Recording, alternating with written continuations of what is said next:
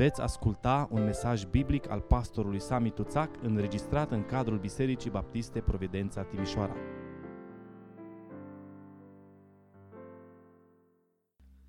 Evanghelia după Ioan, capitolul 15, versetele 4 și 5. Vă rog să deschideți Sfânta Scriptură. Ioan 15, versetele 4 și 5. Rămâneți în mine și eu voi rămânea în voi. După cum lădița nu poate aduce roade de la sine dacă nu rămâne în viță, tot așa nici voi nu puteți aduce roadă dacă nu rămâneți în mine. Eu sunt vița, voi sunteți mlădițele. Cine rămâne în mine și în cine rămân eu aduce multă roadă, căci despărțiți de mine nu puteți face nimic. Amin. Vă rog să luați loc. Sunt multe evenimente importante în viața unui om dar de departe, unul dintre cele mai importante, dacă nu cel mai important, este nașterea din nou. Aceasta este o lucrare supranaturală prin care Duhul Sfânt îl aduce la viață pe un om care a fost mort în greșelile și în păcatele lui. Prin nașterea din nou, un copil al mâniei devine un copil al Tatălui din cer. Și chiar la începutul Evangheliei după Ioan, în capitolul 1, versetele 12 și 13, dar citesc și 11 ca să înțelegem contextul. Ioan ne explică ceva extraordinar. A venit la ai săi și ai săi nu l-au primit, dar tuturor celor ce l-au primit, adică celor ce cred în numele Lui, le-a dat dreptul să se facă copii al lui Dumnezeu, născuți nu din sânge, nici din voia firilor, nici din voia vreunui om, ci din Dumnezeu. Uitați-vă despre ce e vorba când uh, ne referim la nașterea din nou? Nu e o naștere din sânge, spune aici Apostolul Ioan, nu din sânge. Adică regenerarea nu există în virtutea nașterii fizice. Noi nu suntem într-o relație corectă cu Dumnezeu numai pentru că ne-am născut într-o familie creștină sau pentru că ne-am născut într-o țară creștină sau pentru că, eu știu, obișnuim de mici să mergem la o biserică. Spune, nici din voia firilor, nici din voia firilor, nu din sânge, nici din voia firilor.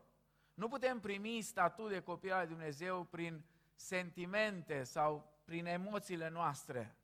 Unii cred că sunt creștini numai pentru că au fost mișcați până la lacrimi la o slujbă duhovnicească. Este normal ca emoția să însoțească experiența veritabilă a nașterii din nou.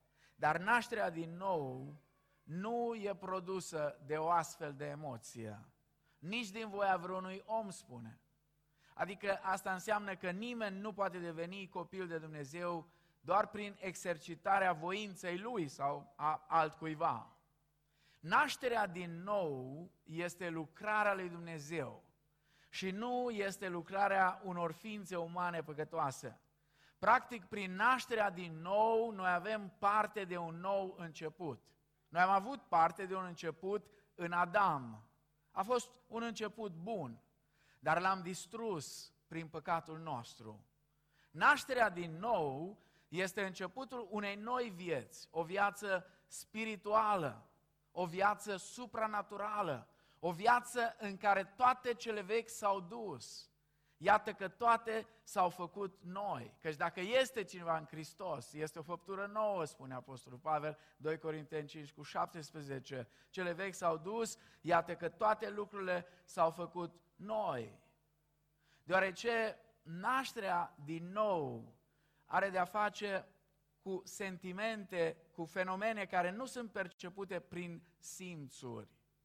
Adesea noi întâmpinăm dificultăți în a o înțelege, la fel ca și Nicodim, cel care a stat de vorbă cu Isus. Avem întâlnirea dintre Domnul Isus și Nicodim în Ioan capitolul 3, unde Domnul Isus îi spune, dacă nu se naște cineva din nou, cu niciun chip nu va intra în împărăția lui Dumnezeu.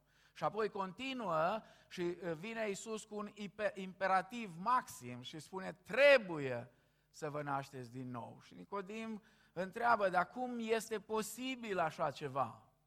Cum este posibil ca un om bătrân să intre din nou în pântecele mamei lui?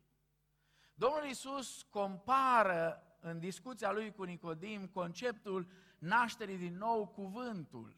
Vântul suflă încotro vrea. Nu-l vezi, doar îi auzi vuietul. Nu știm de unde vine și încotro se duce, dar îi vedem vuietul. Nicolae Moldoveanu n-a fost mare teolog, dar a fost un om al lui Dumnezeu. Omul acesta, sub inspirație, a spus ceva extraordinar. Cu nașterea din nou este așa. Ai trăit-o, nu ai nevoie de multe explicații ca să o înțelegi. N-ai trăit-o, oricât s-ar, ți s-ar explica, nu o vei înțelege.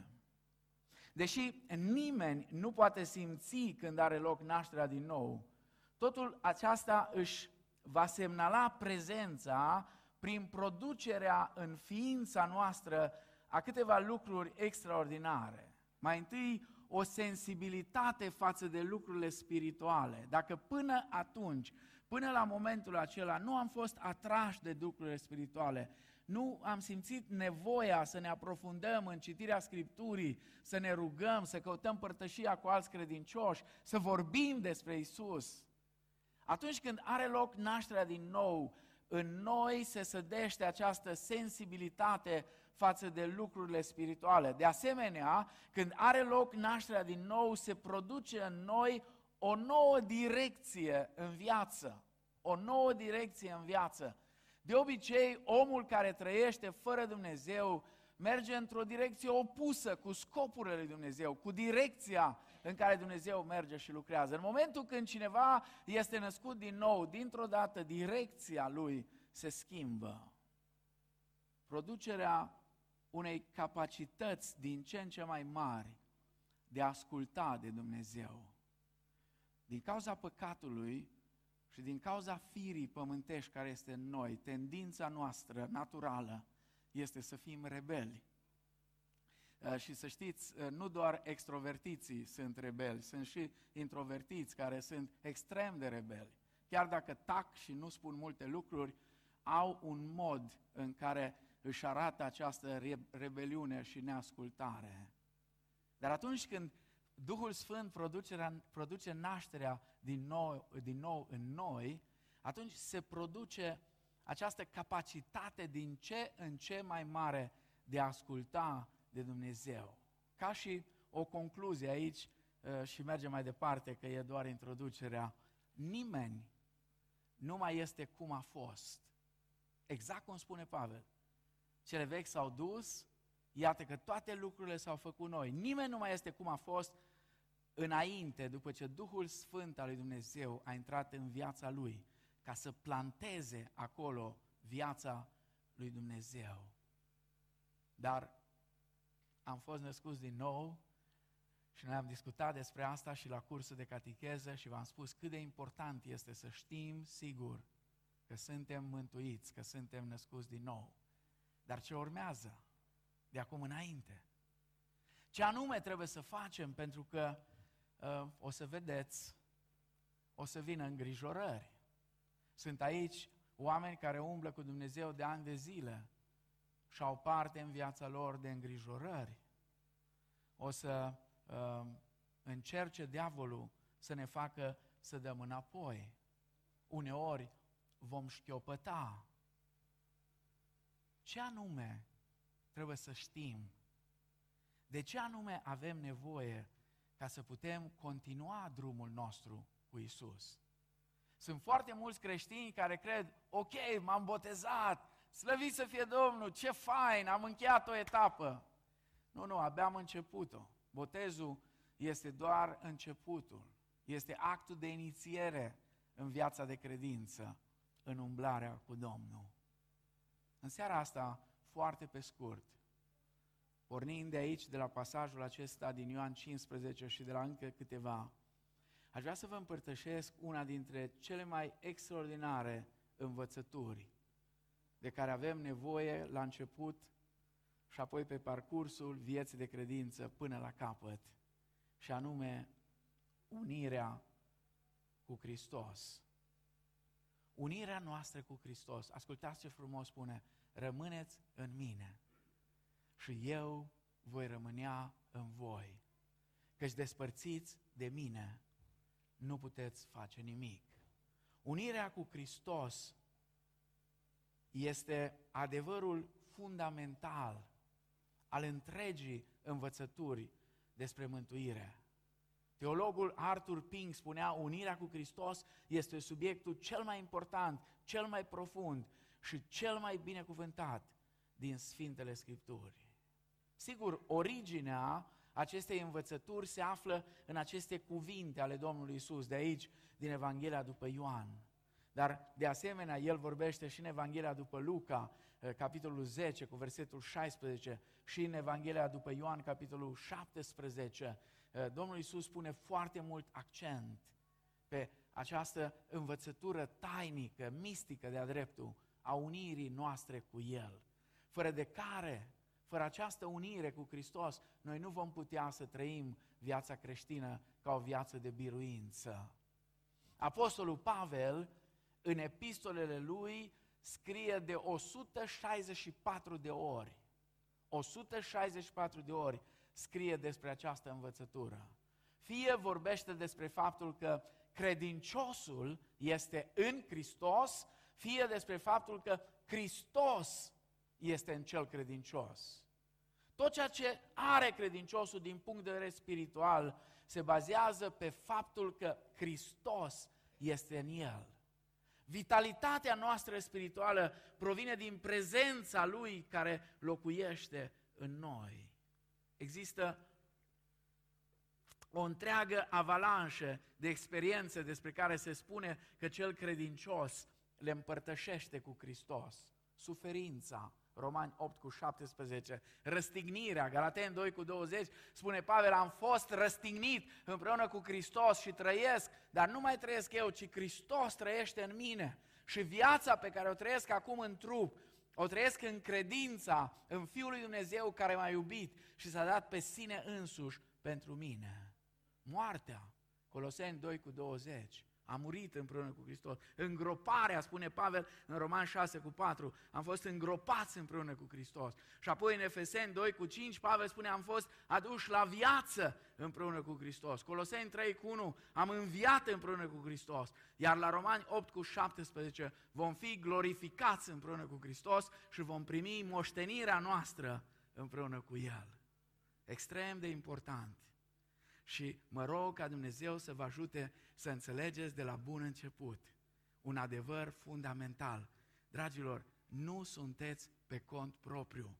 Învățătura care spune că până la botez Hristos ți-a iertat toate păcatele, ți-a dat un nou început, ți-a făcut o nouă, ți-a dat o, o nouă șansă, ți-a deschis un nou drum, de acum trebuie să ai grijă ce faci, ă, ă, ești pe cont propriu, Eh, și așa mai departe, nu are nimic de a face cu Scriptura. Nu, Hristos când a murit, a murit pentru toate păcatele noastre, trecute, prezente și viitoare. Încearcă să te gândești câte din păcatele tale erau în viitor sau erau în trecut atunci când Hristos a murit. Câte? Toate erau în viitor, niciuna nu era în trecut. Când Hristos a murit, toate păcatele noastre erau la viitor. Dar știți care e diferența acum când înțelegem cât de important este că Hristos locuiește în noi și noi în El, El în noi și noi în El.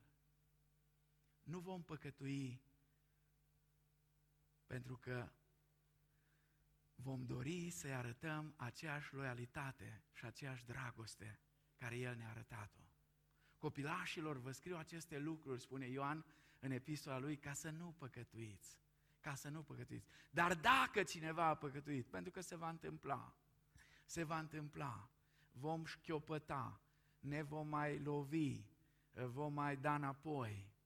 Dar dacă cineva a păcătuit, să știm că avem la Tatăl un mijlocitor, care este Hristos Domnul. Amin? E atât de important să plecăm la drum știind de azi înainte, e cu mine, nu sunt singur, El nu mă lasă. De aia vreau să înțelegem această învățătură tainică despre care atât de puțin se vorbește în mișcarea evanghelică din România, unirea cu Hristos. E atât de importantă, atât de fantastică, colosală de-a dreptul pentru viața creștină. Câteva lucruri numai pe scurt despre semnificația unirii cu Hristos. Cum sunt eu una cu Hristos? În ce sens pot spune că am murit împreună cu Hristos, am înviat împreună cu Hristos, că trăiesc împreună cu Hristos? Învățătura aceasta tainică, Scriptura ne-o prezintă sub forma a câteva imagini, a câteva ilustrații care ne ajută să înțelegem semnificația acestei tainice doctrine. Prima imagine este unirea dintre soț și soție. Efeseni, capitolul 5. Lui Hristos îi se atribuie rolul de soț, iar bisericii cel de soție. Lucrurile care fac din căsătorie o realizare unică sunt noile relații regale și sociale pe care căsătoria le creează. De obicei, căsătoria schimbă numele femeii. Ea se identifică cu soțul ei prin ceremonialul căsătoriei și apoi își schimbă numele, ea trece pe numele ei. La fel este și atunci când noi ne căsătorim cu Hristos. Atunci când noi ne unim cu El. Atunci se schimbă, se schimbă numele nostru. Din păcătos, numele meu devine copil al lui Dumnezeu. Dacă până atunci am fost, și acum sunt tot păcătos, dar sunt salvat. Dar de acum El se uită la mine nu ca la un păcătos care merită pedeapsa, ci ca la un copil al lui Dumnezeu pentru care El a plătit pedeapsa, pentru care El a suferit și a luat asupra Lui întreaga pedeapsă. De asemenea, există anumite schimbări legale atunci când două persoane se căsătoresc. Fiecare avea ceva până la căsătorie. Acum au totul împreună. Case, proprietăți, tot ce avem, avem în Hristos. Și știți, e fantastic. Când ne-am unit cu El, noi am venit cu toate mizerile din viața noastră. Și El a venit cu toate comorile, cu toate bogățiile, cu toată moștenirea și le-am pus împreună. Și El a luat tot asupra Lui ce am avut noi și ne-a dat nouă tot ceea ce are El. De asemenea, există și anumite uh, schimbări sociale. O femeie când se căsătorește își va organiza viața în funcție de soțul ei. Va găsi noi prieteni, va găsi noi obiective în viață datorită noii sale relații. Fiind una cu Hristos, de acum El devine centrul vieții noastre și a existenței noastre.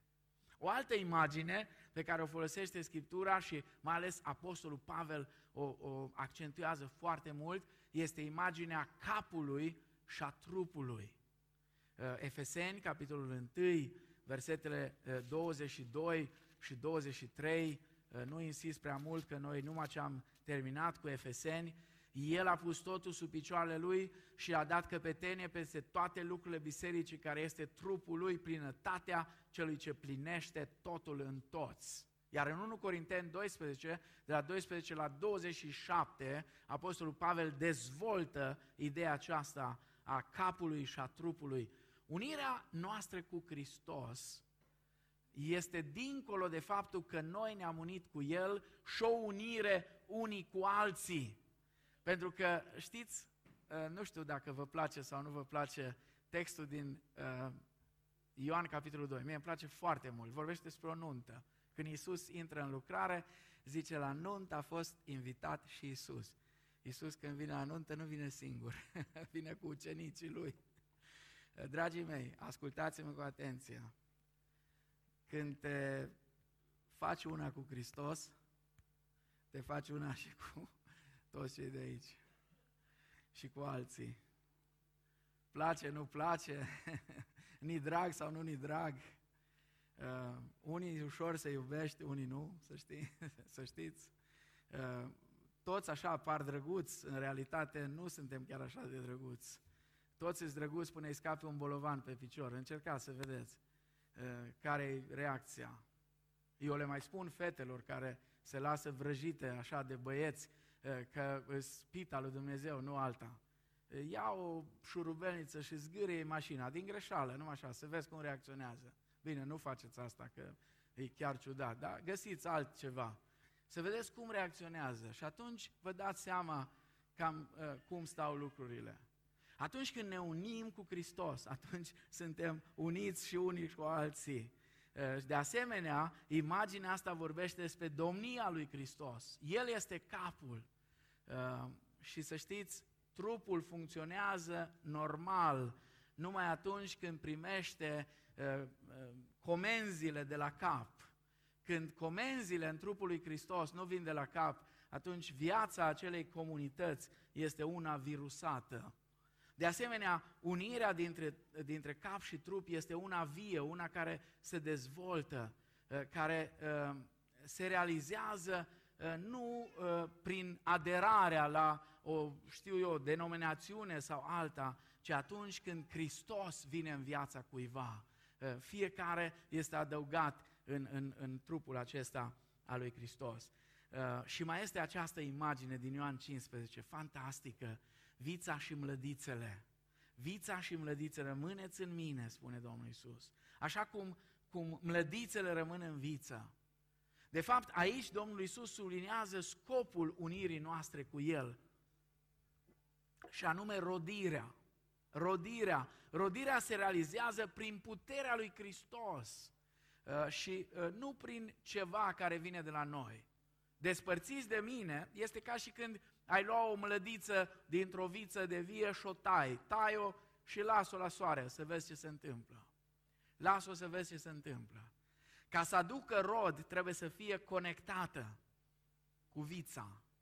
Iar noi, ca și creștini, ca să aducem rod spiritual în viața noastră, trebuie să fim conectați la sursă. Și mai este o imagine, imaginea templului duhovnicesc. Efeseni, capitolul 2, trebuie să vă amintiți, ca niște pietre vii, suntem puși acolo.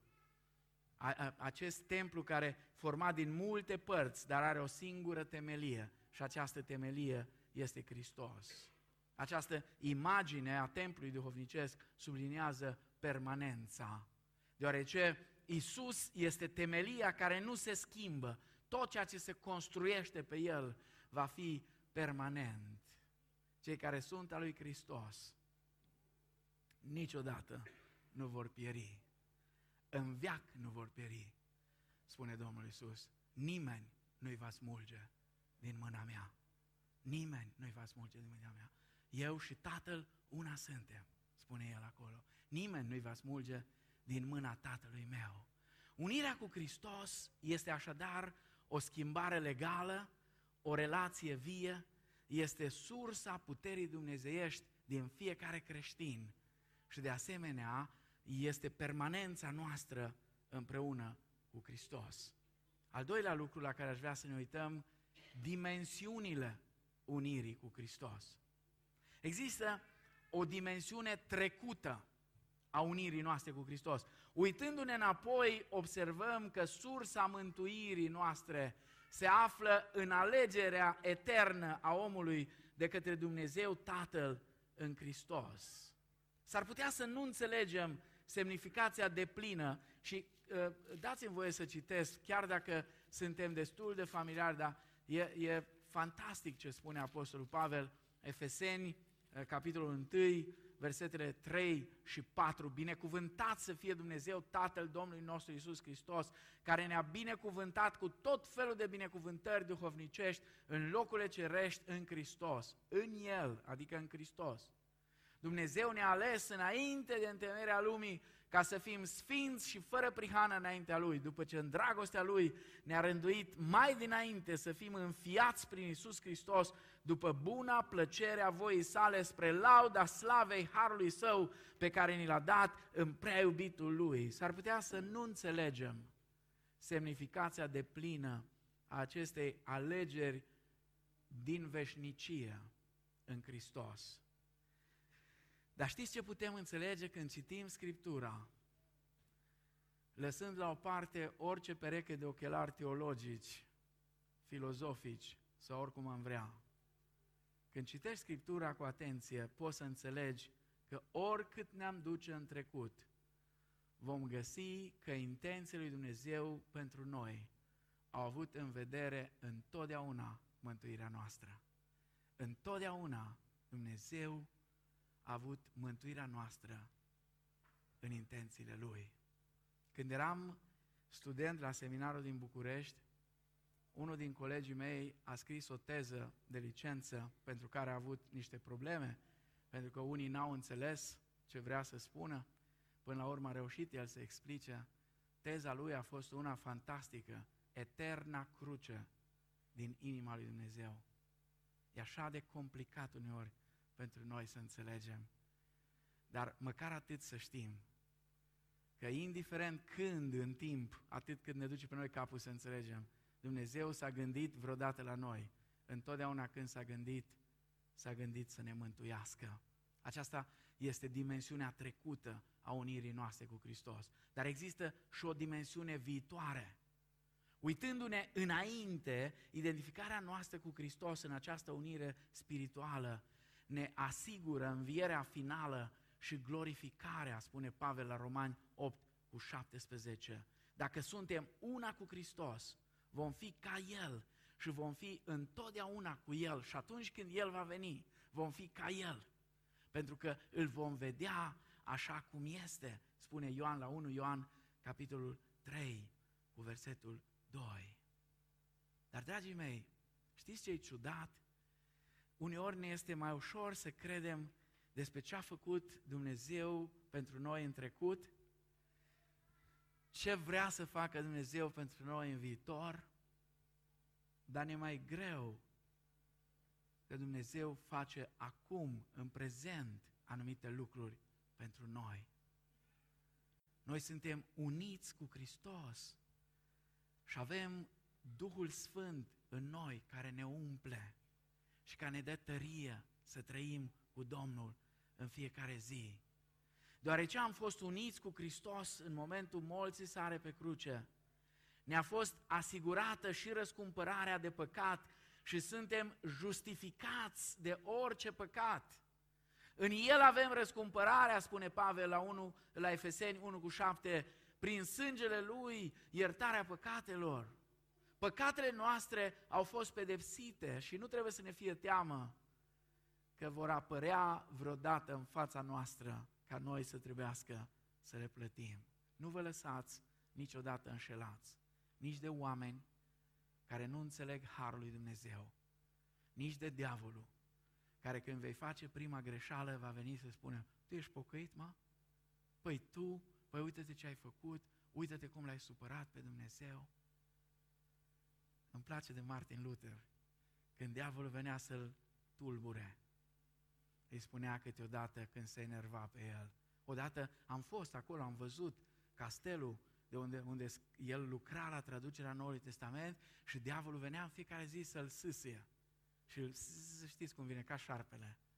Și Luther s-a enervat că nu era foarte calm el așa de felul lui, a luat călimara cu cerneală și a dat după el și a nimerit în ușa. Și a zis, tu, du-te de aici. Dar când câteodată uh, avea el așa uh, o dispoziție mai bună, îi spunea, diavole, stai puțin, mi-e somn, mi-e somn, vreau să dorm. Uh, habar n-ai tu cât eu de rău. Dar în harul lui, Hristos m-a primit. Așa că tu poți să vii să spui o mulțime de lucruri. Charles Spurgeon spunea, habar nu aveți, veniți și mă acuzați de lucruri care n-au nicio importanță. Dacă ați ști când sunt de rău, atunci să vedeți. Dar Hristos, Hristos a turnat harul lui peste mine din plin. Și trăiesc numai prin harul lui. Prin identificarea noastră cu Hristos în moartea sa, puterea păcatului este frântă. Noi suntem eliberați pentru a asculta pe Dumnezeu și a crește în sfințenia. Și ultimul lucru, implicațiile unirii cu Hristos. Câteva implicații practice. Această învățătură minunată are anumite implicații pentru copiii lui Dumnezeu. Și una deja am amintit-o, noi suntem considerați drepți. Vă rog să rețineți, nu suntem drepți. Noi suntem considerați drepți sau neprihăniți, cum este în traducerea noastră. Romani, capitolul 8, cu versetul 1. Vă rog să rețineți asta. Romani, capitolul 8, cu versetul 1. Acum dar, acum, acum, nu mâine, nu la sfârșitul vieții, ci acum, nu mai este nicio osândire pentru cei ce sunt în Hristos Iisus, care nu trăiesc după îndemnurile firii, ci după îndemnurile Duhului. Datorită unirii noastre cu Hristos avem o poziție corectă în fața legii și înaintea lui Dumnezeu. Suntem considerați la fel de drepți ca însuși Fiul lui Dumnezeu, Isus Hristos. Așa cum El este văzut drept, neprihănit, așa suntem considerați și noi. Rețineți, noi nu suntem așa, dar El așa ne vede Dumnezeu, pentru că se uită la noi prin Hristos. Și când se uită la noi prin Hristos, nu ne vede pe noi, pentru că noi suntem îmbrăcați cu Hristos, suntem în El, îl vede pe Hristos. Vă rog să rețineți, suntem considerați drepți. Apoi, o a doua implicație, noi trăim acum în puterea lui Hristos. Cum zice Pavel, nu mai trăiesc eu, ci Hristos trăiește în mine. De fapt, El își trăiește viața Lui în noi. No, nu putem să-L imităm întotdeauna pe El. Oricât de mult ne dorim să-L imităm. Da, noi cântăm, iubim ca și Isus, Doamne, ce te iubim, cum Tu ne iubești, dar știm că nu e așa. Da? În poezie merg multe. Poezia se iartă, poți să cânți, că ce să faci, asta este. Dar realitatea este alta. Da, aș vrea să iubesc dușmanii așa cum Hristos îi iubește, dar nu pot întotdeauna. Dar știți ce pot să fac? E o cântare foarte frumoasă. Uh, e, mai, mai, nu avem în limba română, dar e simplă. Uh, Jesus, be Jesus in me. Iisus, fii tu Iisus în mine. Iisus, fii tu Iisus în mine. Poți să încerci să limiți pe Hristos. Uneori îți va ieși, uneori nu. Dar lasă-L pe El. Spunea Bill Stafford, un, un, un mare om al lui Dumnezeu, singurul Iisus care poate trăi viața creștină este Iisus Hristos, nu tu. Tu ești adesea împiedicat, adesea lucrurile nu funcționează, dar lasă-L, lasă-L pe El. Lasă-L pe El pentru că El poate să trăiască. Apoi a fi una cu Hristos înseamnă și a suferi. Înseamnă și a suferi. Uneori, spune Domnul Isus în Ioan 15 cu 20, aduceți-vă aminte de vorba pe care v-am spus-o, robul nu este mai mare decât stăpânul său. Dacă m-au prigonit pe mine, și pe voi vă vor prigoni. Dacă au păzit cuvântul meu, și pe al vostru îl vor păzi.